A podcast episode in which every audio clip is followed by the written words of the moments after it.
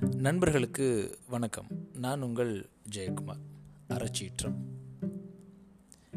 அழுக்காறு அவாவெகுளி இன்னா சொல் நான்கும் இழுக்கா இயன்றது அறம். வள்ளுவர் அறம்னா என்ன அப்படின்றத ரொம்ப அழகாக எடுத்துரைக்கிறாருங்க. மற்றவங்களுடைய வளர்ச்சியை பார்த்து வரக்கூடிய பொறாமை. புலன்கள் போகிற வழியில் அது அப்படியே அதை எடுத்துகிட்டு போகிற ஆசை. ஆசை தடுபடுதே அப்படின்னு அதன் மேலே வரக்கூடிய கோபம். இந்த கோபத்தினால ஏற்படக்கூடிய தீய சொல். இது நான்கும் விளக்கி தொடர்ந்து செயல்படுவது அறம் அப்படின்றார்.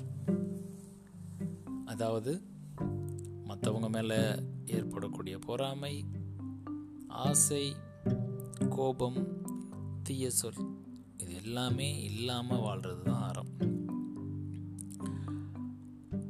இந்த காலகட்டத்தில் அறம் அப்படின்றது வெகுவாக குறைஞ்சிருச்சு அப்படின்னே சொல்லலாம். எங்கெல்லாம் நேர்மை இல்லையோ அங்கெல்லாம் அறம் மறுக்கப்படுது. பாருங்களேன் ஒரு இடத்துல ஏதோ ஒரு இன்சிடென்ட் நடந்துட்டுருக்கு.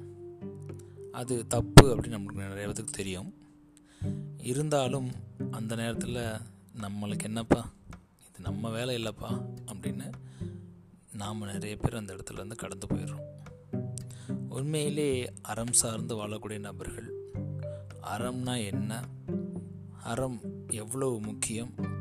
அதுவும் நம்மளுடைய வாழ்க்கைக்கு அறம் எவ்வளவு தேவை அப்படின்னு உணர்ந்து வாழக்கூடிய நபர்கள் அந்த இடத்துல தவறு நடக்கிற பட்சத்தில் கண்டிப்பாக அதை தட்டி கேட்பாங்க இதைத்தான் அறச்சீற்றம் அப்படின்னு சொல்கிறாங்க ஒரு தவறான விஷயத்தை பார்த்து பொங்கி எழுகிறது.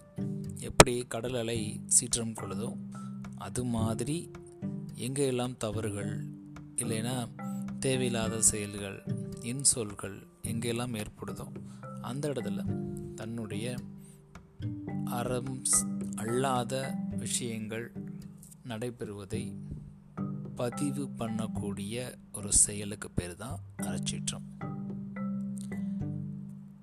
இனிமேலாவது ஏதாவது அறம் அல்லாத விஷயங்கள் நடக்கிறப்போ நம்மளால் அந்த இடத்துல கேட்க முடியும் அப்படின்னா தாராளமாக கேட்டு பழகலாம். அறச்சீற்றத்தை நம்முள் வளர்த்து கொள்ளலாம். நன்றி நண்பர்களே மேலும் நாளை இன்னொரு பதிவில் உங்களை சந்திக்கிறேன். அறச்சீற்றம்.